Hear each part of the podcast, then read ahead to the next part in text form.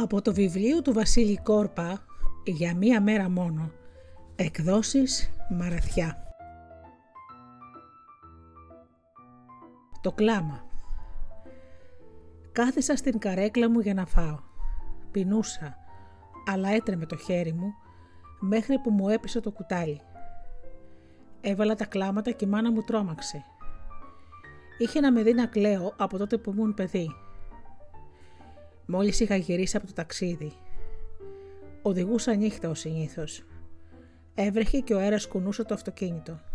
Γλιστρούσε σαν βάρκα στα κύματα. Μία από εδώ, μία από εκεί. Δίπλα μου ήταν ο γκρεμός, τεράστιος και βαθύς. Δεν τον έβλεπα επειδή ήταν νύχτα. Ήξερα όμως πως είναι εκεί. Λίγο ακόμα και το αμάξι θα έφευγε από το δρόμο. Ατελείωτη φορά. Αισθάνθηκα ότι δεν θα τα καταφέρω. Δεν ήθελα να πεθάνω νύχτα. Ήθελα μέρα, να δω για τελευταία φορά τον ήλιο. Πάντα όταν νυχτώνει μου λείπει ο ήλιος. Ο χειμώνας μυρίζει θάνατο. Για τους οδηγούς, εγώ δεν ήμουν οδηγός. Ποτέ δεν με συγκίνησε η οδήγηση. Απλά ταξίδευα για να συναντήσω τα παιδιά μου. Έμεναν με τη μάνα τους. Ήταν μικρά τότε. Τώρα είναι άντρες. Σταμάτησα το κλάμα και έπιασα πάλι το κουτάλι. Το φαΐ ήταν υπέροχο.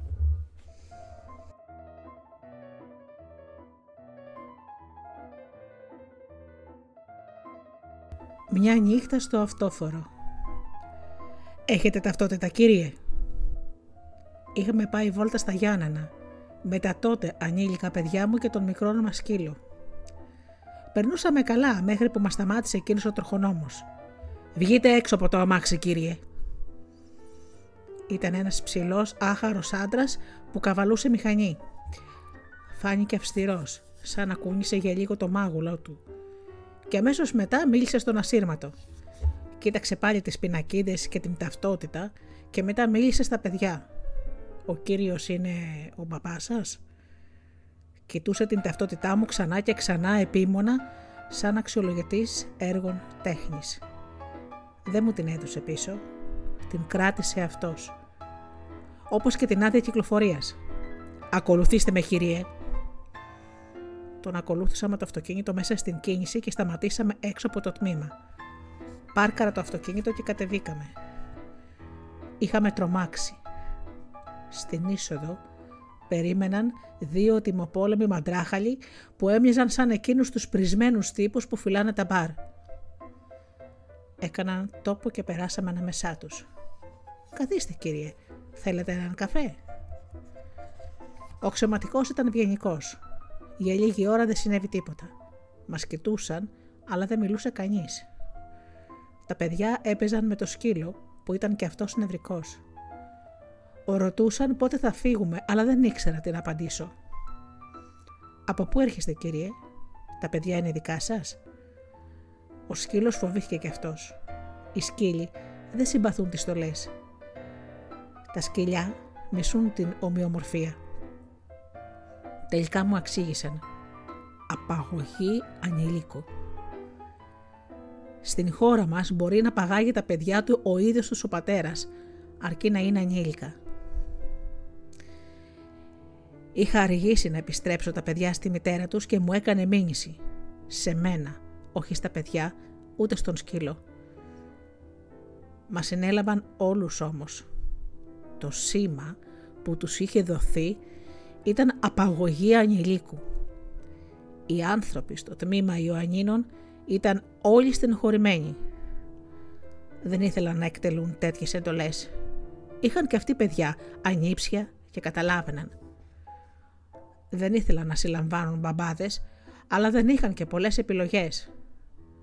Νόμιζαν ότι είμαι απαγωγέας και σύμφωνα με τον νόμο ήμουν. Πώς να κρατήσει την ψυχραιμία του ένας άνθρωπος σε μια τέτοια κατάσταση; Πώς να μην στενοχωρηθεί; Πώς να μην αγανακτήσει. Πώς να μην κλάψει, να μην ευριάσει; Εγώ δεν έκανα τίποτα από όλα αυτά. Προσποιήθηκα την ψυχραιμία μου όπως κάνουν όλοι σε τέτοια μέρη. Σε μερικές ώρες ήρθε η μητέρα τους και τα πήρε. Μετά με έβαλαν σε ένα περιπολικό και μετά σε ένα άλλο και πήγαμε στην Ιγουμενίτσα. Δύο αστυνομικοί μπροστά και ο ένας από πίσω δίπλα μου. Δεν μιλούσε κανείς. Ευτυχώς δεν μου έβαλαν χειροπέδες. Είναι ανυπόφερες οι χειροπέδες. Πέρασα τη νύχτα στο αυτόφορο. Ένα βρώμικο δωμάτιο, με ένα παράθυρο κοντά στο ταβάνι. Μέσα ήταν μόνο μετανάστες. Μια γυναίκα με το μωρό της στην αγκαλιά. Μάλλον από κάποια αραβική χώρα. Δεν κατάλαβα τη γλώσσα. Ένας Κούρδος που μιλούσε ελληνικά και στο διπλανό κελί άλλη ξένη κι αυτή. Ένας τραγουδούσε σε μια ξένη γλώσσα. Άλλος ζητούσε φωτιά για τσιγάρο. Κι ένας ήθελε συνεχώς να πηγαίνει στο μπάνιο. Μας είχαν πάρει τα κορδόνια από τα παπούτσια, αναπτήρες και ό,τι είχαμε στις τσέπες. Ένας φίλος ήρθε και πήρε το σκύλο. Ό,τι περπατάει μπαίνει αυτόφορο. Ο σκύλος τη γλίτωσε. Την άλλη μέρα το πρωί με πήγαν δικαστήριο. Με άφησαν να φύγω. Μετά έξι μήνες έγινε η δίκη. Είπα ότι δεν θα το ξανακάνω. Ζήτησα συγγνώμη και θώθηκα. Το ξανάκανα. Και μετά το έκανα πάλι και πάλι και πάλι και ζήτησα πάλι συγγνώμη και θώθηκα ξανά. Έγινα παραβατικός. Εύκολα παίρνεις τον κακό δρόμο αν είσαι πατέρας.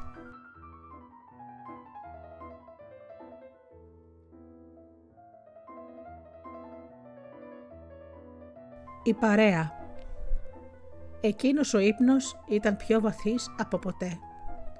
Οδηγούσα ώρες και ώρες και η νύχτα ήταν ατελείωτη. Έκανα στην άκρη του δρόμου και συνέχισα τον ύπνο μου.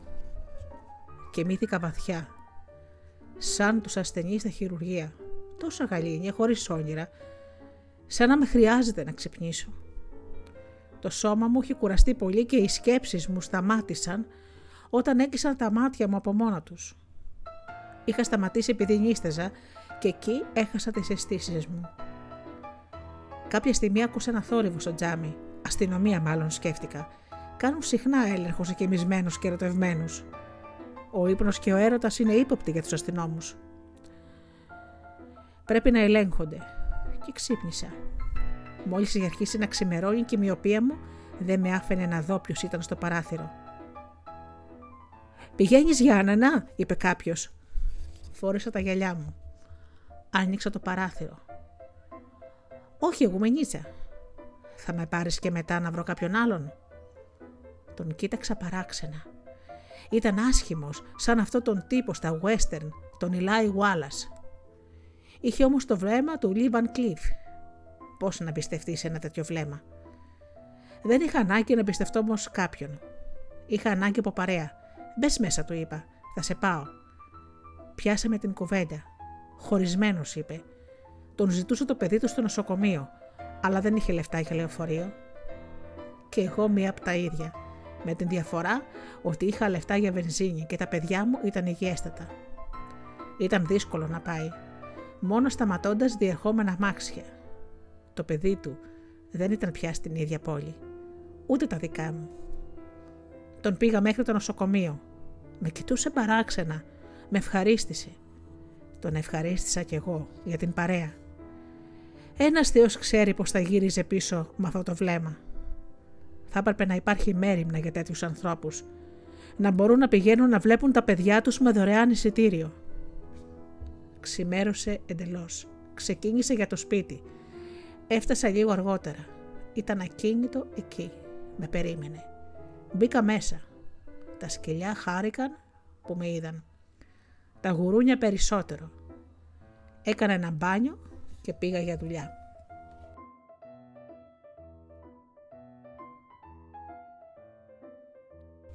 Για δέκα χρόνια, μία μέρα κάθε δεκαπέντε. Ίδρωνα και ένιωθα σαν φοβισμένο ποντίκι που το ακουμπούσαν τα δόντια της γάτας. Το σώμα μου κοκάλωνε και η ανάσα μου έβγαινε με το ζόρι. Ο κοινός κόσμος το έλεγε μποτιλιάρισμα. Εγώ το έλεγα κλειστοφοβία. Ήμουν μόλις τρία χιλιόμετρα από τον προορισμό μου. Η γαλατσίου ψυχοφθόρα ήξερε τα πάντα για μένα και τα χρησιμοποιούσε εναντίον μου.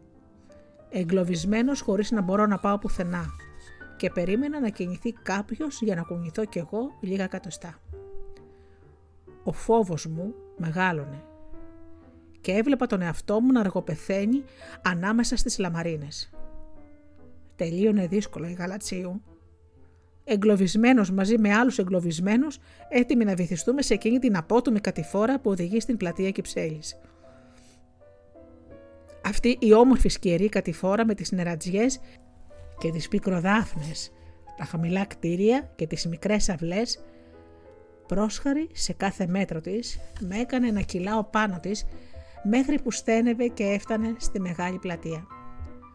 Εκεί, ταξίδι στο χρόνο, μεγαλωμένος στις βόλτες της, καθισμένος στα παγκάκια, πίνοντας αναψυκτικό και περιμένοντας την πρώτη μου αγάπη, το φίλο μου, τον ξαδερφό μου, θολή μέσα στα σύννεφα του χρόνου, ακίνητη και όλα έτρεχαν γύρω και μέσα της. Μετά μια ακόμη μικρή στροφή, ένα μικρό βενζινάδικο, ένα μίνι μάρκετ, κάτι παιδιά ντυμένα πρόσκοποι και ύστερα οι πολυκατοικίες, η κίνηση, οι άνθρωποι, τα κορναρίσματα, το παρκάρισμα. Σαν εκείνη την μπύλια στη ρουλέτα, γυρνούσα και γυρνούσα μέταλλα κι εγώ που ήθελε δύο μέτρα δρόμου να ξεκουραστεί, αλλά η τύχη σπάνια με ευνοούσε, μέχρι που έφτανε η ώρα. Βαλίτσες, παιδιά, αγκαλιά, περπάτημα προς το σπίτι των γονιών μου, κουδούνια σαν σερ, ζεστή σούπα με ντομάτα και κρυθαράκι, κέικ χωρίς γάλα και αυγά, κουβέντες, μπάνιο, κρεβάτι, ύπνος. Είχα μια μέρα να γεμίσω. Μονάχα μια μέρα και έπρεπε να τη σχεδιάσω καλά στην κάθε ώρα της. Να χορτάσω. Να χορτάσω κι εγώ και τα παιδιά μου. Σε μια μέρα. Την άλλη πίσω και μετά πάλι σε 15. Για μια μέρα. Για 10 χρόνια.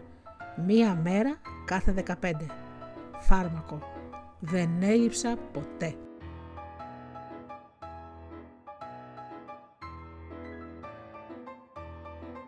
Και όταν είσαι μπαμπάς και χωρίσει το κράτος, η δικαιοσύνη ανοίγει μια καταπακτή και πέφτεις μέσα. Οι άνθρωποι που φέρουν μένουν στο δρόμο χωρίς χρήματα από τις αγωγές, τις διατροφές και τα δικαστήρια. Παιδιά ταλαιπωρούνται χωρίς να βλέπουν τον πατέρα τους όσο θα ήθελαν. Με το ρολόι στο χέρι, με το πόδι στο φρένο και στον γκάζι. Και άλλα πολλά που δεν λέγονται. Να βοηθήσει λίγο θέλω αυτό το βιβλίο. Να το διαβάσει και ένας δικαστής, ένας υπουργός, κάποιος ειδικό και να αλλάξουν τα πράγματα. Βασίλης Κόρπας Ο πιστόφυλλο του βιβλίου για μια μέρα μόνο Εκδόσεις Μαρατιά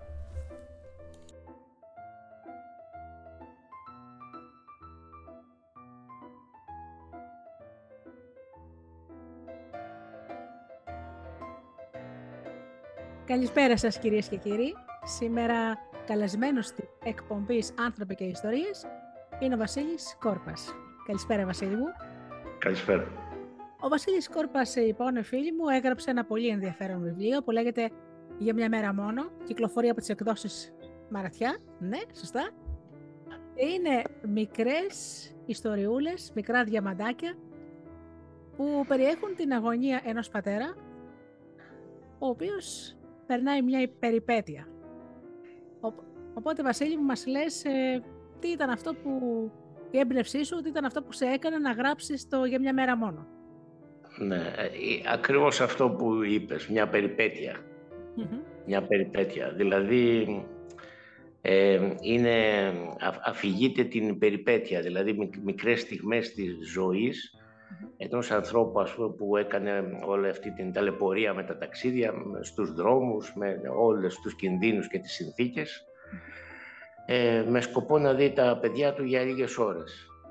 Είναι, είναι κάτι κοινό δυστυχώς στη χώρα μας. Οι άνθρωποι που είναι διαζευγμένοι ή είναι μακριά από τα παιδιά τους με, με αυτή τον τρόπο του χωρισμού τα, ταλαιπωρούνται. Είναι κάτι γνωστό, οι δικαστικές αποφάσεις και όλα αυτά που ξέρουμε όλοι. Ε, αυτό που ήθελα να δώσω εγώ στον κόσμο, δηλαδή καταρχήν ήθελα να το βγάλω από μέσα μου. Ήταν μια ιστορία που τελείωσε. Ήταν 10 χρόνια αγώνας, 10 χρόνια ταξίδια και, και η αγωνία, η πιο, πιο πολύ αγωνία της σχέσης, δηλαδή πώς θα εξελιχθεί αυτή η σχέση, γιατί δεν είχε τις βασικές δομές, δεν είχε την επικοινωνία, την, την καθημερινή επικοινωνία, την καθημερινότητα. Δεν, ήξερα πράγματα, δεν ξέρα πράγματα για μένα. Αυτό, αυτό ήθελα να δώσω πιο πολύ, ας πούμε, να, να καταλάβει ο κόσμος ε, όχι τόσο πολύ την αδικία, την αδικία την ξέρουμε. Ήθελα να δει ο κόσμος ότι ένας άνθρωπος που κάνει αυτό τον αγώνα πρέπει το βασικό και πρώτα απ' όλα να διατηρήσει το, τον εαυτό του. Δηλαδή ναι. να, να, να, να υπαρχει Αυτό έτσι εξ αρχής ήταν. Αυτό πιστόφυλλο του βιβλίου ε, γράφεις λοιπόν και όταν είσαι μπαμπάς και χωρίζεις, το κράτος, η δικαιοσύνη, ανοίγει μια καταπακτή και πέφτεις μέσα. Οι άνθρωποι υποφέρουν, μένουν στο δρόμο χωρίς χρήματα. Από τις αγωγές, τις διατροφές, τα δικαστήρια, παιδιά ταλαιπωρούνται χωρίς να βλέπουν τον πατέρα τους όσο θα ήθελαν. Με το ρολόι στο χέρι, με το πόδι στο φρένο, στον γκάζι και άλλα πολλά που δεν λέγονται. Να βοηθήσει λίγο θέλω αυτό το βιβλίο. Να το διαβάσει ένας δικαστής, ένας υπουργός, κάποιος ειδικός και να αλλάξουν τα πράγματα. Είναι πολύ συγκινητικό, έχεις μέσα πολύ όμορφες ιστορίες. Μάλιστα, μου έκανε εντύπωση αυτή η ιστορία που. Επειδή φαντάζομαι είναι αληθινές ιστορίες, έτσι δεν είναι; Είναι όλες αληθινές ιστορίες, ναι. Ε, επειδή άργησες κάποια, κάποια ώρα να γυρίσεις τα παιδιά στη μητέρα, σου έκανε αγωγή και για απαγωγή. Ναι, ναι. Ε, είναι μια τακτική αυτή, είναι μια τακτική. Σε έβαλε ασφάλεια στο αυτόφορο, ουσιαστικά ξεχάστηκες με τα παιδιά σου, διασκεδάσατε με το σκυλάκι εκεί, παίξατε, χάσατε, χάσατε την ώρα. Ακριβώς αυτό. Δηλαδή, ε, ε, ένα κάτι που, που ένας ε, γονέας ή, ή κάποιος άνθρωπος που περνάει μια τέτοια δυσκολία, έτσι, που, που οι, οι γραμμές είναι, είναι λεπτές του θυμού, της έντασης, δηλαδή το, το τι θα κάνεις, πώς θα συμπεριφερθείς, γιατί αν, αν θυμώσεις εκείνη τη στιγμή έχει χάθει όλο το παιχνίδι και, και το παιχνίδι με τα παιδιά σου, αλλά και το προσωπικό σου παιχνίδι. Εντάξει, παιχνίδι καταλαβαίνουμε τώρα, δεν είναι παιχνίδι ακριβώς. Ε, δηλαδή, αν θυμώσεις δεν θα ξαναδείς ποτέ τα παιδιά σου, τελείωσε. Ναι. Και αυτό, αυτό που ήθελα να πω ότι είναι το, το βασικό πράγμα σε αυτές και αυτό που λέω και στους άλλους πατεράδες που περνάνε αυτούς τους αγώνες είναι ψυχραιμία. Όσο μπορεί δηλαδή, Εντάξει, κοίταξε, όσο είσαι αναγκασμένος. Αν θες να πετύχεις ένα σκοπό, πρέπει να κάνεις κάτι. Σε οποιοδήποτε σκοπό της ζωής σου. Ε, πρέπει, αν θες να τρέξεις στο μαραθώνιο, πρέπει να προπονηθείς. Δεν υπάρχει κανένας άλλος τρόπος. Αυτός είναι ο τρόπος. Δεν, τελείωσε. Δεν υπάρχει κάτι άλλο. Δεν, δεν υπάρχει όσο μπορεί. Ωστόσο, Βασίλη, εδώ πέρα υπάρχει ένα ευαίσθητο κομμάτι που λέγεται παιδιά. Έτσι. Ξέρουμε όλοι μας ότι τα παιδιά για να μεγαλώσουν θέλουν και τους δύο γονείς, και την πατρική φιγούρα και τη μητρική φιγούρα. Όμως, καμιά φορά τα πράγματα δεν εξελίσσονται όπως θα τα θέλαμε. Θέλω να πω δηλαδή, για πολλούς λόγους και διάφορους οι άνθρωποι χωρίζουν. Συμβαίνουν αυτά. Ναι κάποια στιγμή ε, τα παιδιά καλούνται, να το πω έτσι, να διαλέξουν σε μια τρυφερή ηλικία που όπως είπα έχουν ανάγκη και τον μπαμπά και τη μαμά. Και το όχι μόνο στην Ελλάδα, αλλά θα και σε όλο τον κόσμο, όταν ε, γίνεται κάποιο διαζύγιο, τα, τα παιδιά πάνε στη μητέρα αυτόματα και ο πατέρας τα βλέπει σαν ένας ξένος, ένας φιλοξενούμενος, τα βλέπει όπως ένας θείος, ένας μακρινός συγγενής κάθε 15 μέρες, ξέρω εγώ για μία ώρα, δύο ώρες, δεν ξέρω πόσο είναι. Και θέλω να πω ότι οι, οι άντρες χάνετε πράγματα από, από το μεγάλωμα των παιδιών. Ε, τα παραμύθια, να παίξεις μπάλα, ας πούμε τα γόρια σου έτσι. Να παίξετε μπάλα μαζί, να διασκεδάσετε, να παίξετε μπάσκετ, να παίξετε τραπέζια, να μιλήσετε, να, να σου πούν τις αγωνίες τους. Ε, όλα αυτά τα παιδιά, όλα αυτά τα πράγματα που μοιράζονται τα παιδιά με τον μπαμπά ε, και ξαφνικά αυτά δεν τα έχεις. Δεν τα έχεις. Έτσι. Ξαφνικά δημιουργείται ένα, ένα χάσμα που κανείς δεν μπορεί να το αντιληφθεί πραγματικά, δηλαδή ότι θα μπορούσε να συμβεί κάτι τέτοιο. Γιατί ό,τι λέμε, ας πούμε, ότι είναι ένας χωρισμός. Ένας χωρισμός στην, στην λογική ενός ανθρώπου δεν, δεν μπορεί να είναι κάτι τόσο τραγικό. Οι άνθρωποι πολλές φορές δεν ταιριάζουν και οι φίλοι Ξέρετε, και οι συμβαίνουν αυτά τα πράγματα, έτσι γίνονται αυτά. Ναι, είναι, είναι πολύ, είναι πολύ φυσιολογικό. Το έχω πει πολλές φορές, ο έρωτας περνάει, ο έρωτας είναι αυτός. Δηλαδή, το φάνουμε τώρα, έτσι; Θέλω να πω, όταν δεν συμβαίνουν άσχημα πράγματα, καταλαβαίνεις τι εννοώ, έτσι; Ναι, ναι. Ζευγάρια, σήμερα τον αγαπάς αυτόν που γνώρισες, παντρεύτηκες, πίστευες ότι είναι κάτι, δεν ήταν αυτό. Απογοητεύονται και οι δύο, χωρίζουν ή κάποια στιγμή αγάπησες κάποιον άλλον. Συμβαίνουν αυτά. Όμως αυτό που με πληγώνει πραγματικά είναι ότι στη μέση είναι τα παιδιά και δέχονται πειρά από παντού. Και από τη μητέρα, από την οικογένεια, δηλαδή είναι σαν να χωρίζουν τα παιδιά από τον πατέρα και όχι η μάνα. Ναι, και μαζί, και, μαζί και όλο, όλη η οικογένεια του πατέρα, γιατί ο πατέρας από πίσω ναι. έχει ένα, πώς θα το πω, δεν είναι χωρίς ρίζες. Υπάρχουν παππούδες, υπάρχουν γιαγιάδες, υπάρχουν ξαδέρφια, υπάρχουν αιθοί, υπάρχουν θείες, δηλαδή ένα ολόκληρο οικογενειακό σύστημα, το οποίο ξαφνικά το παιδί αποκόπτεται από αυτό. Μην, μην ξεχνάμε και κάτι πολύ βασικό, τη ζωή την ίδια του παιδιού. Αλλάζει σχολείο, αλλάζει μέρος, αλλάζει φίλους, έτσι. Από τόπο σε τόπο αλλάζει λογικές, νοοτροπίες, μπορεί από την πόλη να ζήσεις στο χωριό, από το χωριό στην πόλη. Δηλαδή, όλο κλίμα, έτσι. Είναι ένα τεράστιο πράγμα δηλαδή αυτό. Δεν είναι μόνο οι φίλοι, οι συγγενείς και όλα αυτά. Είναι ένα, είναι ένα πράγμα τεράστιο, δηλαδή. Είναι σαν να του ρίχνεις μια βόμβα. Ναι. Και όταν το παιδάκι είναι 5 χρονών, 6 χρονών, 7 χρονών, να πούμε τα, τα πράγματα, Βασίλη μου, όπως είναι, ότι δεν μπορεί να καταλαβαίνει το παιδί γιατί πρέπει να χάσει τον μπαμπά του. Ε... Έτσι. Θέλω να πω δηλαδή ότι τα παιδιά ε, έχουν μια εικόνα, ξέρεις, το μπαμπά και τη μαμά μαζί είναι τα δύο, οι δύο άνθρωποι που τους φέραν στη ζωή. Ε, ε ξέρεις, άλλο να φύγει ένας από τους δύο από τη ζωή, αυτό είναι άλλο πράγμα. Δεν είναι καθόλου το ίδιο. Εντάξει, και αυτό είναι άλλου είδους τραγωδία. Ναι, δεν, δεν μιλάμε για πέντε. Ναι. Πες ότι έχει πεθάνει. Όχι, δεν είναι έτσι, δεν έχει πεθάνει. Δεν είναι έτσι. Δεν είναι έτσι. Απ' την άλλη όμως υπάρχουν και κακοί πατεράδες και κακές μητέρες. Και, και αυτό, και, και, εκεί έπρεπε, δηλαδή, η δικαιοσύνη, η δικαιοσύνη, η, το, το κράτος της πρόνοιας να, να βρίσκει κάποια άκρη εκεί.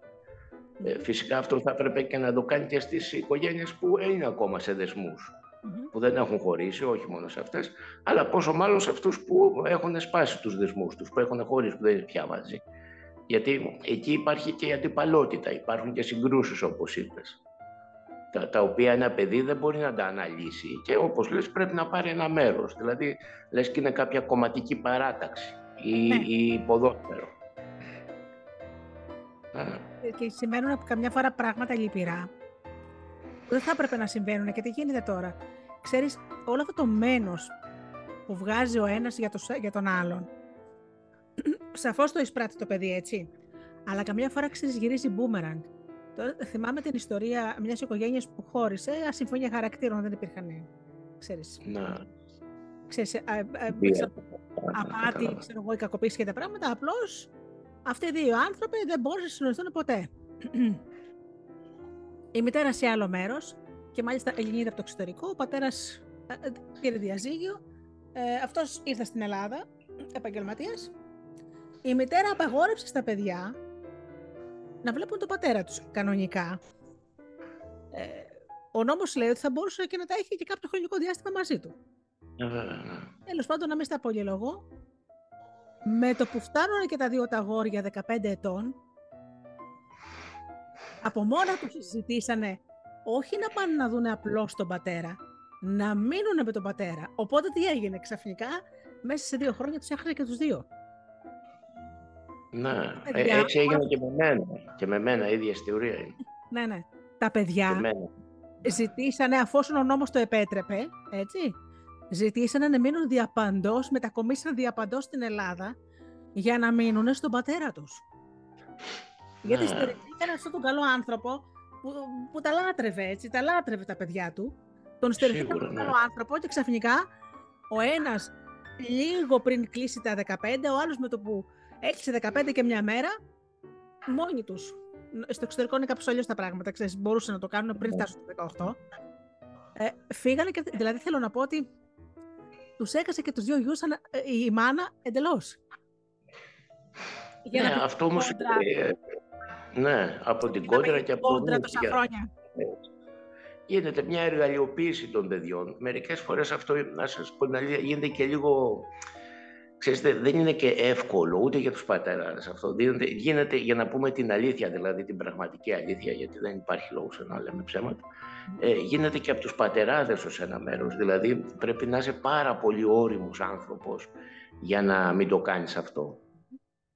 Ναι. Αναγκαστικά. Δηλαδή θα πεις, Ω, η μάνα σας, ξέρω εγώ, μου έκανε αυτό. και μου είχε κάνει αυτό. Δηλαδή ναι. θέλοντας να, να, να εγκαθιδρύσεις τη θέση σου, ας πούμε, σαν, σαν πατέρας, δηλαδή αυτό που λέμε που έχεις χάσει, αλλά, αλλά δεν, είναι, δεν είναι σωστό. Όμως συμβαίνει. Του, του, αυτό το, το κακό είναι να μην συμβαίνει ε, μόνιμα, με μεγάλη Το, το, το, λέω αυτό για να καθησυχάσω μερικούς ανθρώπους, ας πούμε. Μην, μην νομίζουμε ότι όλα είναι απόλυτα. Δεν, δεν μπορούμε να είμαστε απόλυτοι. Εντάξει, θα κάνουμε κάποια λάθη. Δεν χάλασε. Ναι, δεν υπάρχει τίποτα απόλυτο σε αυτή τη ζωή, Βασίλη μου, έτσι είναι. Ε. Για κάθε αλήθεια, εγώ πιστεύω ότι όσοι άνθρωποι υπάρχουν, υπάρχουν και ανάλογες αλήθειες, έτσι. Για το έτσι ακριβώς.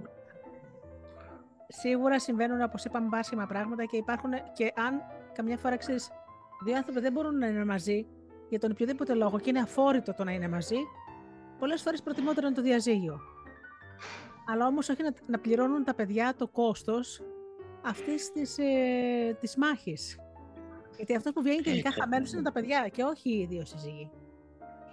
Τα παιδιά την πληρώνουν πάντα, γιατί όπως λες και στην, ε, και στην περίπτωση που περιέγραψες, τα παιδιά την πληρώσαν πάλι, γιατί από το ένα μέρος χάσαν τον πατέρα τους και μετά χάσαν τη μάνα τους. Ναι. Έτσι, δεν έπρεπε να συμβεί αυτό. Για ποιο λόγο, να, να μην χάσει κανένας, να είναι και δύο. Ε, ναι, δεν αλλάζει η ιδιότητα του πατέρα, ας πούμε, η ιδιότητα της μάνας μετά ένα διαζύγιο, η ίδια μένει. Μα ακριβώς αυτό λέω, Βασίλη, να σου πω κάτι. Δηλαδή, ε, επειδή καταλαβαίνω πώ πληγώνεσαι όταν τελειώνεις ένας ε, τελειώνει ένας γάμος. Αλλά θαρώ ότι η ιδιότητα της μητέρας και η ιδιότητα του πατέρα είναι πολύ ανώτερη από, το, πώς το πω, από τον εγωισμό, αν το θέλεις, του καθενός. Δηλαδή, όταν κάνεις παιδιά, αυτό που πρέπει να σκέφτεσαι πάνω απ' όλα είναι το καλό των παιδιών. Αυτό ακριβώς, αλλά δυστυχώς σχεδόν ποτέ δεν συμβαίνει. Δηλαδή, ακόμα και μέσα στις οικογένειες που δεν έχουν χωρίσει υπάρχει εργαλειοποίηση των παιδιών. Δηλαδή, αν πάμε σε ένα παιδικό πάρτι, ξέρω εγώ, ή σε μια, ε, σε μια συνάντηση ζευγαριών, αυτό το, το βλέπουμε. Το βλέπουμε. Και το βλέπουμε και σε μεγάλους ανθρώπους. Δηλαδή, θέλω να πω ότι αυτό η εργαλειοποίηση των παιδιών όταν χωρίζουμε, ίσως, εντάξει δεν είμαι και ειδικός, δεν ξέρω να το πω 100% αυτό που βλέπω εγώ έτσι από τη μικρή μου εμπειρία. Ίσως είναι και, και μια, μια προβολή, μια, μια επέκταση αυτού που ήδη κάνουμε, που ήδη κάναμε.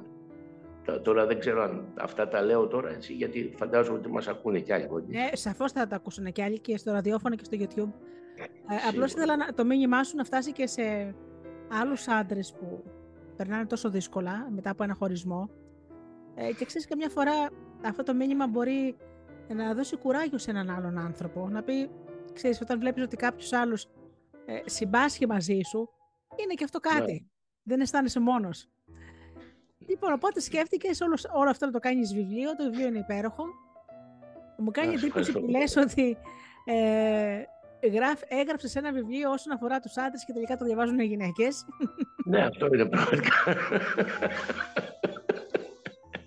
Ναι. Εγώ περίμενα. Εντάξει. Ε, ναι, ναι, κοίταξε Βασίλη, δεν, δεν είμαστε όλες το ίδιο. Ναι, ε, ναι, ναι. Υπάρχουν και γυναίκες που σκέφτονται αλλιώς. Και έμαθα με χαρά μου, μου είπες ότι ετοιμάζεις και κάτι άλλο. Ετοιμάζω και κάτι άλλο, ναι, είναι διαφορετικό. Είναι διαφορετικό. Με την ίδια είναι... λυρικότητα που γράφεις πάντως φαντάζομαι, γιατί αυτό μάλλον θα έπρεπε τόσο ψυχή, Έχεις τόσο ψυχή στις ιστορίες. Θα τολμούσα να πω, δίχως να, ας πούμε, να, να υπάρξει παρεξήγηση, ξέρεις είσαι ο άντρας που μπορεί να καταλάβει τη γυναικεία ψυχή. Και αυτό συνήθως γίνεται. όταν, όταν ο άντρας έχεις συμφιλειωθεί, γιατί λένε οι επιστήμονες όλοι ότι μέσα μας έχουμε και, και την αρσενική και τη θηλυκή πλευρά. Σίγουρα. Όταν λοιπόν κάποιος είναι συμφιλειωμένος, με την πλευρά την άλλη, του εντελώς φίλου του, ε, ναι. μπορεί να καταλάβει και τον άλλον. Να μπει στην παπούτσια του άλλου που λένε εκείνη οι διάνοια, έτσι. Οπότε ναι, έχεις αυτό... ενσυναίσθηση, δηλαδή καταλαβαίνεις και τις γυναίκες που παρόλο που έχεις πληγωθεί, βλέποντας σε μερικές ιστορίες παίρνεις και το μέρος της ε, συζύγου. Ναι, ναι, ναι. Κοιτάξτε, δεν αισθάνομαι ότι έχω πληγωθεί από γυναίκα. Mm-hmm. Αισθάνομαι ότι έχω πληγωθεί από το δικαστικό σύστημα. Δεν ξέρω τι θα έκανα εγώ αν ήμουν εγώ ο αρχηγός αυτή την τραγωδία. Δεν, δεν ξέρω πραγματικά. Πιστεύω ότι θα ήμουν σοβαρός. Ναι. Αλλά δεν ξερω Πραγματικά δεν ξέρω, όπως κανείς δεν ξέρει. Το δεύτερο βιβλίο είναι το ίδιο θέμα, το είπες κάτι διαφορετικό, έτσι; Το, το δεύτερο βιβλίο είναι ιστορίες, ε, ε, ε, και αυτές δεν είναι φανταστικές ιστορίες. Είναι ιστορίες από ανθρώπους που έχω γνωρίσει στη ζωή μου. Αχ, πολύ ενδιαφέρον. Ε, ναι, που έχω γνωρίσει και με συγκίνησαν με κάποιο τρόπο. Τέλεια.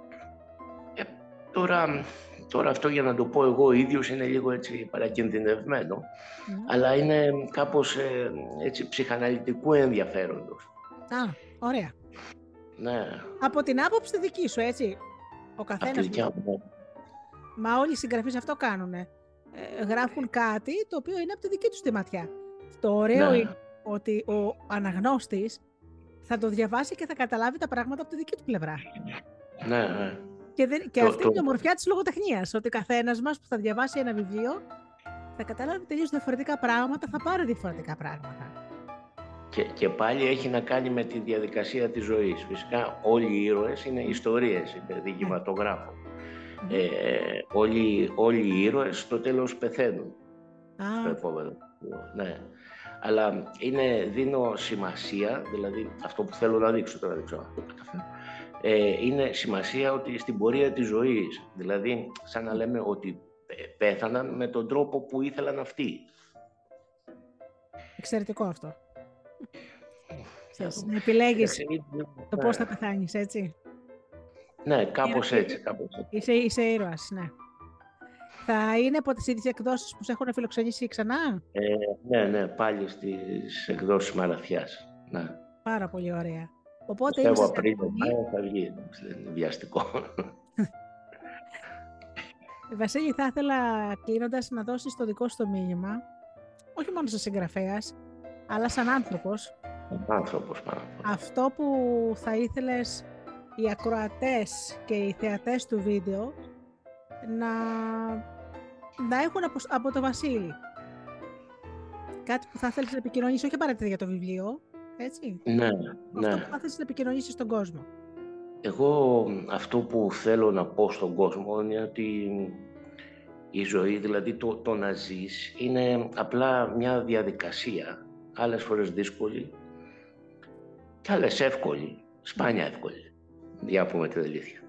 ε, αυτό που λέω, όπως λέω και στον εαυτό μου, χωρίς να με πείθω πάντα, είναι ότι πρέπει να το απολαύσει. Απόλαυσέ το, αυτό είναι. Δεν υπάρχει κάτι άλλο. Ναι. Αυτό μόνο. Και να ζεις το τώρα. Έτσι ακριβώς. Και τη στιγμή, εντάξει, χωρίς να μπούμε στις λογικές ότι δεν υπάρχει και το μέλλον, δεν μπορούμε να το αναιρέσουμε. Αλλά το παρόν χτίζει το μέλλον. Αυτό που κάνουμε τώρα, αυτό χτίζει το μέλλον. Ακριβώς. Πάρα πολύ ωραία. Βασίλη, σε ευχαριστώ πάρα πολύ. Στην εκπομπή θα ακουστούν αποσπάσματα από το βιβλίο και η συνέντευξή μας. Οπότε σε περιμένουμε στο μέλλον να μας ε, μοιραστείς πάλι το καινούριο βιβλίο. Ναι, ευχαριστώ πολύ. Και εγώ σε ευχαριστώ. Καλό σου βράδυ.